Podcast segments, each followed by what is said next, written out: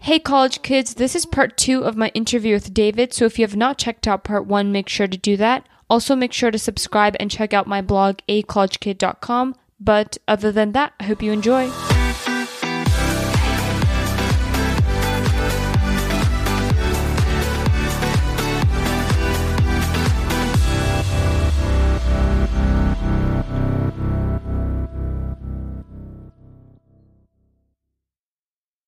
You're in, you say yes to MIT. And so now you're going to go to MIT. Tell me, first impressions. What was your first day like? Did you regret choosing a school up north because it's f- freezing all the time? Yeah. Uh, so a couple different points of interactions. So first, MIT has what's called like uh, CPW. It's an event like for admitted students, uh, which they host. Yeah, they host that. I actually decided not to go to it because I had a prom and I had prom. Actually, my English teacher made me promise that I would go to prom because I was a little, little antisocial in terms of like mm-hmm. the partying scene. So I had to be punished. But MIT like offered to pay for me like to fly out like late, late April. Uh, and so I went to campus. That was my first time in Boston, and I was like, "This place is so big." Uh, so that was my first interaction. What was your impression of the campus? Because MIT is notorious for being ugly. I visited there, MIT. It was I was actually my first college visit, and the campus was like decent. You know, yeah, it wasn't that like, bad. Yeah, maybe compare like to other like elite colleges, like a like a Princeton, U Chicago. I can see where people are coming from. Like, look at compared to all colleges in general, I'm like this place isn't ugly. Like I've been to uglier. Uh, so I thought it was so big. Like I spent most of my time like in its libraries. Uh, so at the hot time, Hayden Library, which is like the humanities library, I was like, dang, this is nice. Um, and yeah, I was so excited for it. And I ended up doing a summer bridge program, which is like students like who come from like very crappy like high schools and who are also underrepresented students.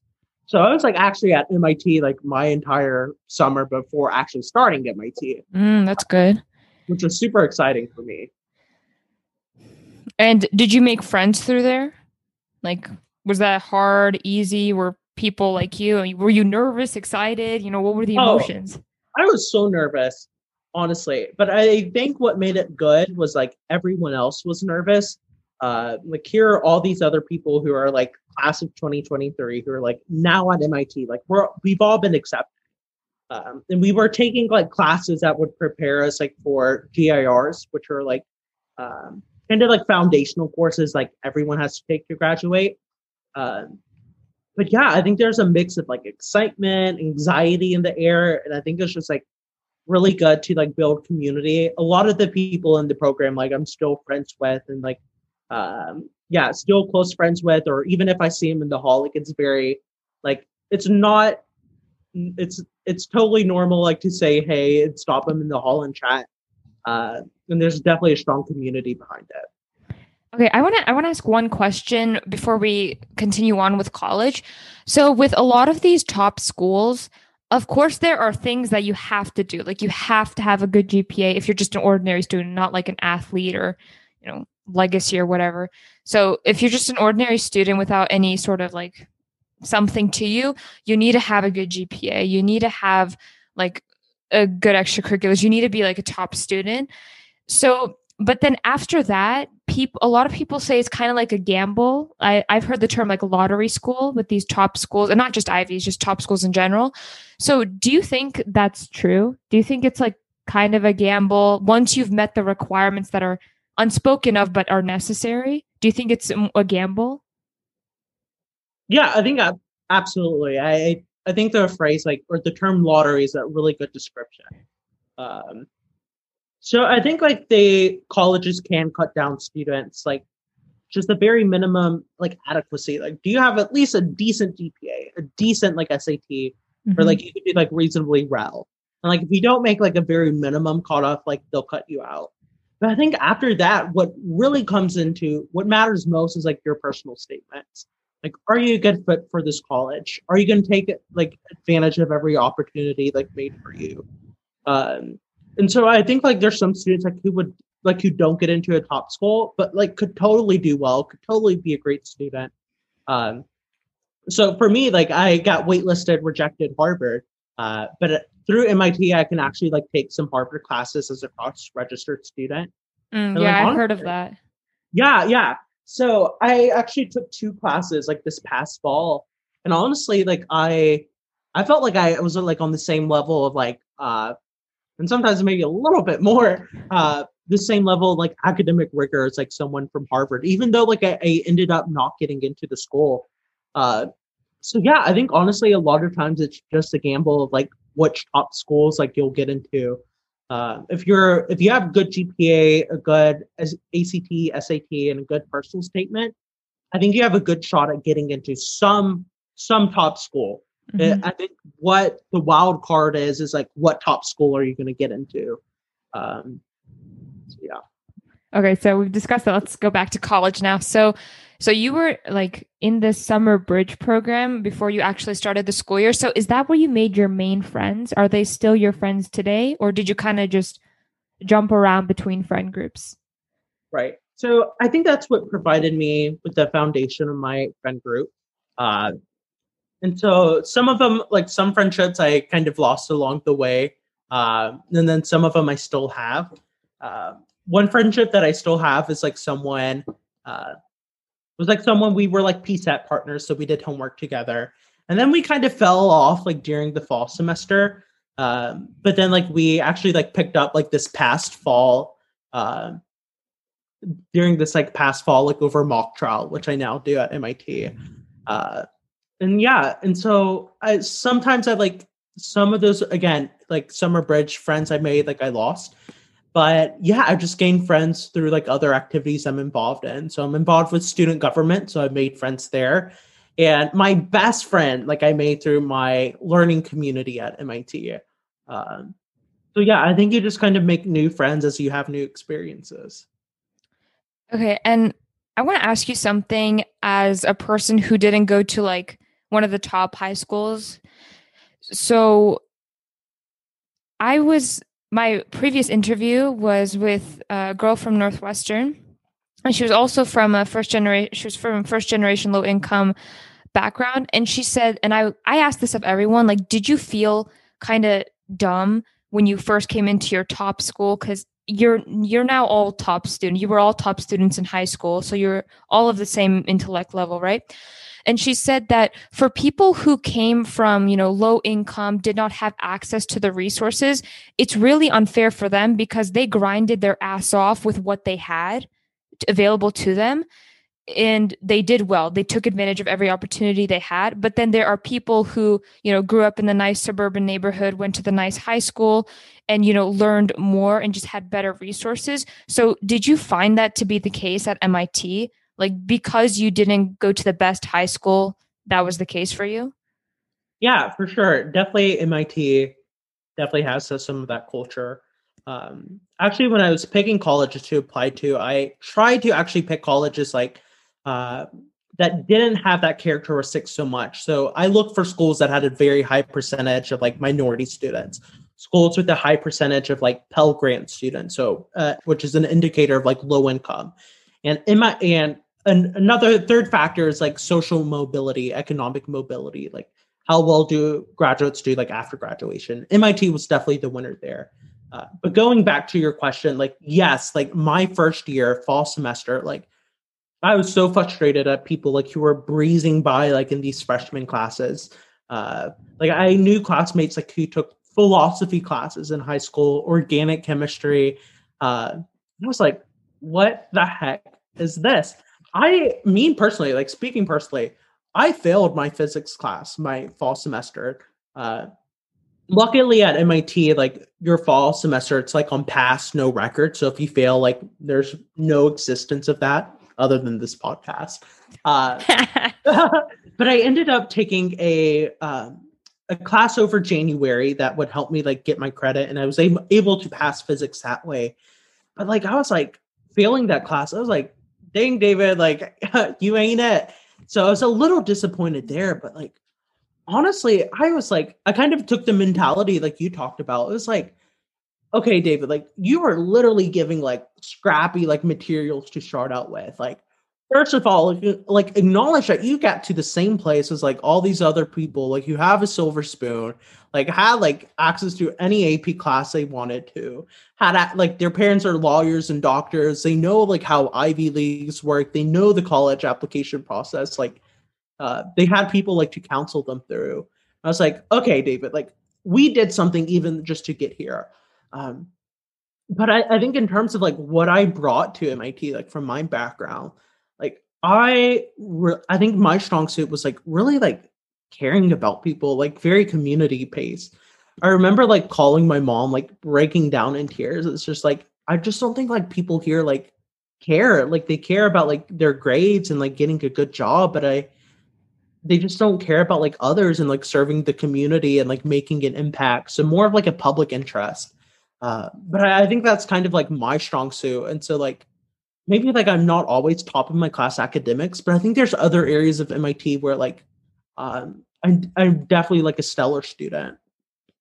When I was this first came to my like awareness when I was interviewing someone from Johns Hopkins, and they said that in high school, you know, y- as a top student, like uh, it, it sounds kind of you know arrogant and such, but if you're like a straight A student, you walk into your math test kind of expecting that you're going to get an A. Like it may be a challenging math test, but you know you're going to pull through and get like an A or at least a B. But going into college, it's completely different. Like you walk into a te- test and you have no idea what you're going to get. Like a 70 is pretty normal at like one of these top schools. So is it the same at MIT? Like you just walk in and you're just like, what I get is what I get, you know, just it will be, it, it is what it is honestly for some classes like 70 is like super high and could honestly like be the highest classes.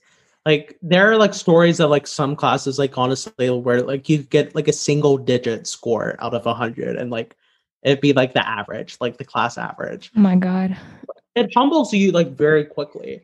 Uh yeah it's honestly a very like a couple of phrases that get thrown out thrown out are like drinking from the fire hose um, and then another common MIT expression is um, IHT uh, So it stands for like I have truly found paradise.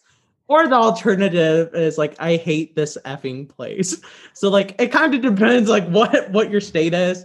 Um, but I think what MIT teaches you is like to work hard, to mm-hmm. collaborate with others.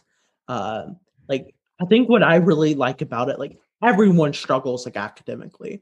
Even like the smartest people will say like they're struggling at MIT, which I think is like super great. But uh, uh, it's a true test of like how you overcome like that academic struggle. Mm-hmm. I think like other schools, like uh, a lot of like your Ivies like have great grade inflation where like you can close by with like an A A plus average. I think like Brown and Harvard are like really notorious like for grade inflation. And then there's like other schools where Stanford, where like you hear of something called like the duck syndrome, I, I think is the term, where like people like suffering academics, but like they put on the appearance that like everything is like rainbows and sunshine is going well. Like at mm-hmm. MIT, like people flat out tell you it's like I've been working on this like problem set like for a week, and like I did the problem entirely wrong, and I'm starting from scratch after like ten hours of work. Wow. Uh, so I think it definitely like humbles you in that regard, but it also teaches you like to work like extremely hard, which I which I do appreciate. And I know that you're on the more humanities side in terms of major, but like MIT is without a doubt in America the top for STEM just in general. I think if you took all the STEM subjects, MIT would probably rank as number one in general. Do you find that like people who are in MIT, like engineering, whatever it may be, do you find that they struggle hard? Like, is it just really, do you think some classes are just like unpassable? Like, for example, your physics, physics class, do you think that was just like too much? Do you think right. it's like some like inhumanely like hard? I think some classes, uh, particularly freshman classes, are mainly just a reflection of your high school experience, which I do not appreciate so much. Um, so like tip, I think around like 25% of freshmen like end up failing like physics one and having to either like take it again or take some sort of like remedial uh, like part of it to pass. but I don't appreciate it in that like in terms it often just reflects like what access you had to like in high school. Like I never took like a direct physics class in high school. Like I had self-studied, but again, like it's an entirely different thing having a science teacher walk you through. And then even if I was to take a physics class, I mean, there's other people out here like who had literally took college classes um, at like really good schools. Like I know people who took like Columbia, Princeton classes like as a high schooler because like they live like nearby. And I was like, mm-hmm. I didn't get that. Um, but I think all classes are passable. I think like what grade you end up with is like in fluctuation. Uh, but I think there's a really great support system like to help you through, whether it's like teaching assistants, tutoring, like there's a wide variety of people like who are there to help you through the struggle. Okay, so we've kind of gone over the grades aspect, and I want to, I'm, uh, I'm going to ask one thing. So I know that your high school probably didn't prepare you for college at like all because you self study, but again, you know, a teacher walking you through something is entirely different. So can you tell me how your like ability to study by yourself and your just time management skills in general, like how much of that actually helped you in college? Did you see yourself doing much better in that area at least than other co- other students who just came into college? Right.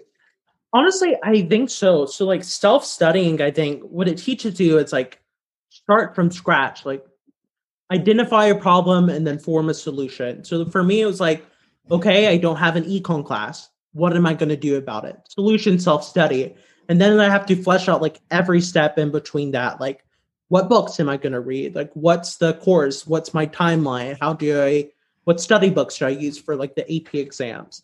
Uh, which I think is a direct translation and like to college work. Like, sometimes like you're literally just thrown course material and have to like learn it on your own um, and even if teaching is like really great like you have to be able like to explain not only like the what but the why um, in a lot of like what you learn. And so i think that was really helpful. Uh, that other experience i talked about where i was like given $20000 to like create a project that's really helpful like in more the extracurricular social part of college. A lot of colleges like will there's always like funding available like to do things. And i think being able like to create use like a budget interact with different people solve a problem.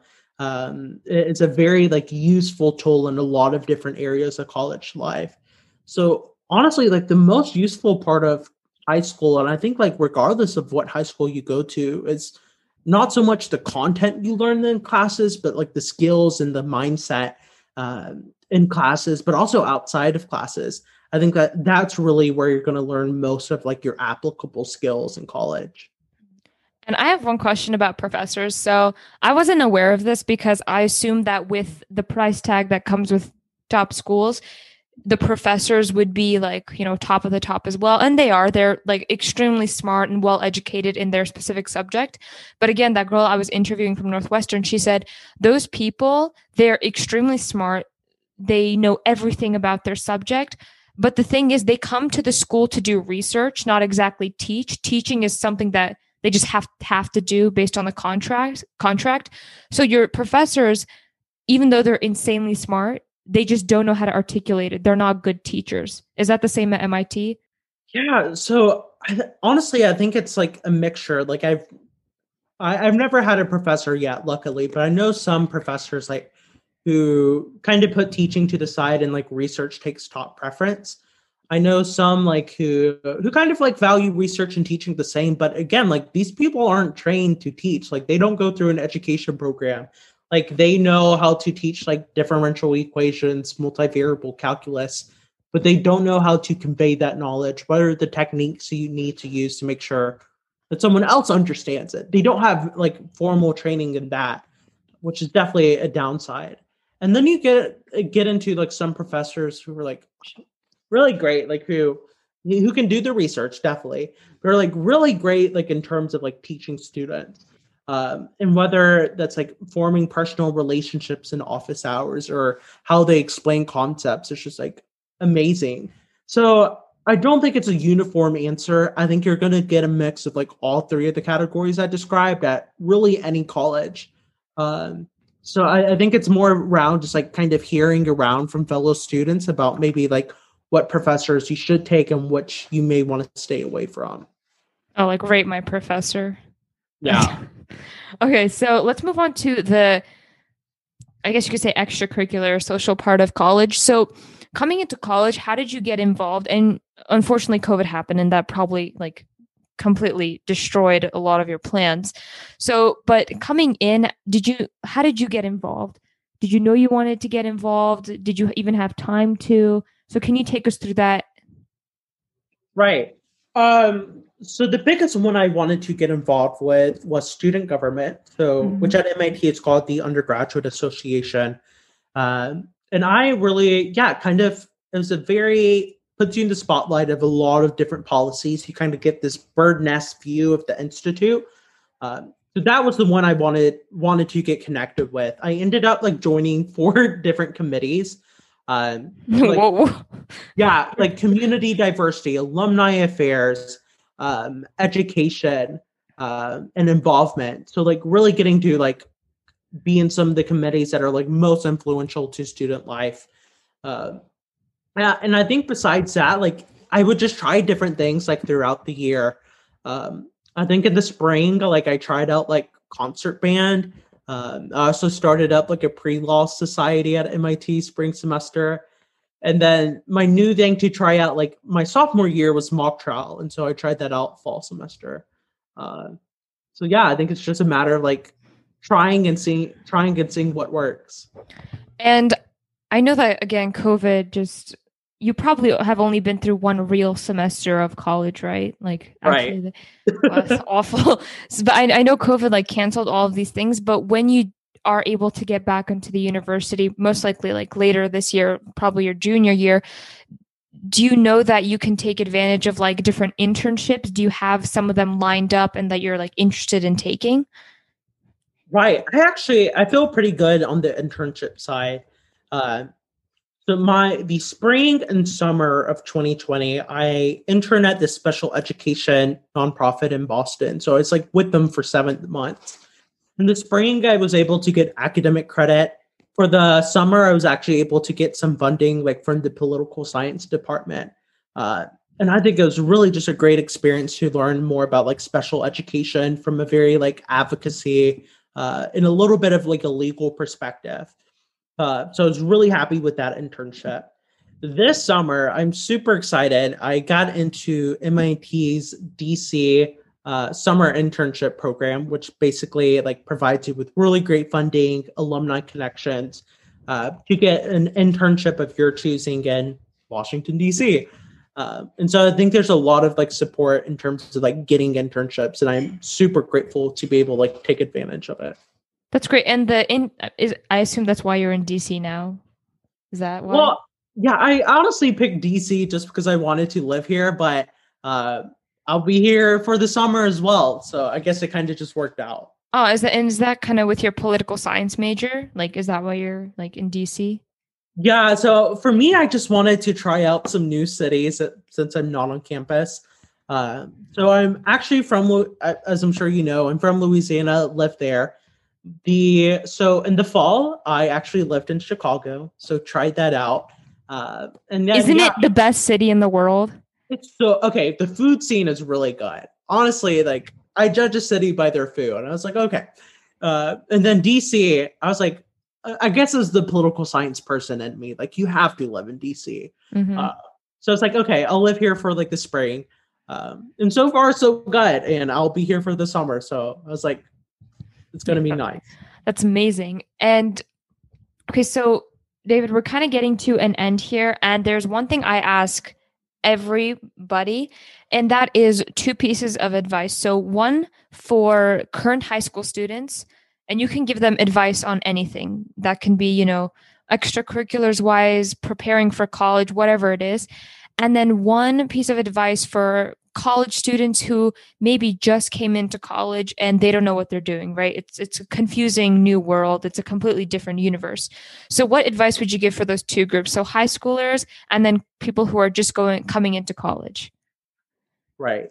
So for high schoolers what i'm going to say is i think just put yourself out there honestly. Like try different things see what works what you like. Uh, and then like once you find something you like, hopefully you find it after like your freshman year. Stick with it, build with it, challenge yourself, step outside your comfort zone. Um, and I think as the senior getting more and like putting yourself out there, this includes like applying to different things like scholarships. Um, I know for me, like there was like a really the Coca Cola scholarship I applied to, never expected to get it, ended up getting it. The Coca Cola scholarship? Why didn't you say it? Oh I'm my so god! sorry. I'm so sorry. What? But, yeah, it's just a matter of like trying. Like there are some things like you seem like you're never gonna get. Like you seem like you're not the type of person for it. Uh, but honestly, I mean, like the the thing that hurts worse than like being told or getting like a no or rejection is like having to constantly think about like the what if, like if you never did it. So honestly, like get it out of the way, apply for it, shoot your shot. Uh, and then my advice for college students. Wait, wait, one sec, one sec. Yeah, This is pause. unacceptable. Please. Coca Cola scholarship. Oh my god! How? I am so sorry. T- tell- can you tell a little bit about that? Because I mean, I look at it and I'm like, what? It's 150 students that can get it, and you just Yeah. look at it, and it's like thousands of people apply. How, a little bit about the process, you know? Oh my gosh. Yeah. So for any people like who like the statistics of it, um, I, I think what they, uh, yeah, as you said, 150 people get it. And I think like 100,000 apply for it, like end up submitting an application. Oh my god! So I think how it works is like they pick semifinalists, which I think is like 1500, anywhere from 15 to like 2500 like students. Um, and I think it's like based based on like your like GPA, ACT, personal statements. Going from semifinalists to finalists, which I think they pick like 250. I think they send you a whole bunch of essays where like you really hone in on really your community service. Like Coca-Cola Scholars is very centered around like public service, how you engage with your community, and not so Mhm. much like your academic prowess. Um, so that's the biggest thing. And then once you're a finalist, they it's they'll interview you. They interview all 250 or so students uh, to pick like 150 like final slot. Um, and if you're yeah, and then you're a Coca-Cola scholar. But it's yeah, really for people who are passionate about like serving others and making a, a really strong like impact in their communities. Oh, so is that what it is? Like what the essays are about? Like the kind of community service you did? Right. Yeah. It's the, the mission of Coca Cola Scholars is like developing like community leaders. Um, and so if service is something that you're passionate and have a, a heart for, um, definitely recommend applying. Oh my god. You MIT has humbled you too much. A Coca-Cola scholarship? Wow. Oh, that's amazing. I was like, I, you know, I'm sure you get good financial aid from MIT, but I was like, the rest of the cost, I mean, how are you going to pay for the rest of the cost? But you have a Coca-Cola scholarship. Wow. How did you feel when you like got it? Was it for some reason, my car is like apparently like where I go to when like things happen. I opened up my decision in like my school's library. It was like during the day. I was like in one of my off periods. Um, I got the email, literally walked out to my car. Uh, and I just like bawled. I literally called everyone though in my family, like my sister, my dad, my mom, and no one answered. And it's like very awkward because I was like in between tears, and like ready, ready to put on a show, but like no one answered. Uh, but I was so excited. Uh, and again, I think my English teacher was like one of the first people like to learn about it. Uh, my god, was this more exciting than getting accepted into MIT? I think yeah, at the time it was so exciting. I mean, like twenty thousand dollars. I mean, I was like, dang, that's a lot of money. Uh, but I think what stood out more to me was just like, like getting like recognized like that. I do like really have like I can make a difference in like my community. Like I know that I've always like done things for my community, and I really, I think being interested in education just naturally inclined towards like helping others. Um, but I think really getting a Coca Cola like scholar for me just kind of like like validified that it was like okay, like I like s- someone sees me as like a change maker. Um, I I think like the one of the words like in your acceptance le- letter is like a lightning rod for change. And I think for me, just like if I think that really like built some like confidence in me that like, hey, like I really can make an impact. Uh, That's so. Oh my god. Oh. Amazing. Okay. Okay. Get on with your advice for yeah, so current sorry students. derail you. anything um, else I need to know. Any other scholarships? trying to think. Oh, one other big thing, I, I guess. I did get an uh, associate's degree in like Christmas, so like fall 2018. So actually, like graduated from college before graduating from high school. So, so basically, you're telling me that with your 19 APs, a bunch of extracurriculars, and schoolwork, you also got an associate's degree I yeah. On what? Um, so it was like in general studies, and like my concentration was like natural and applied sciences.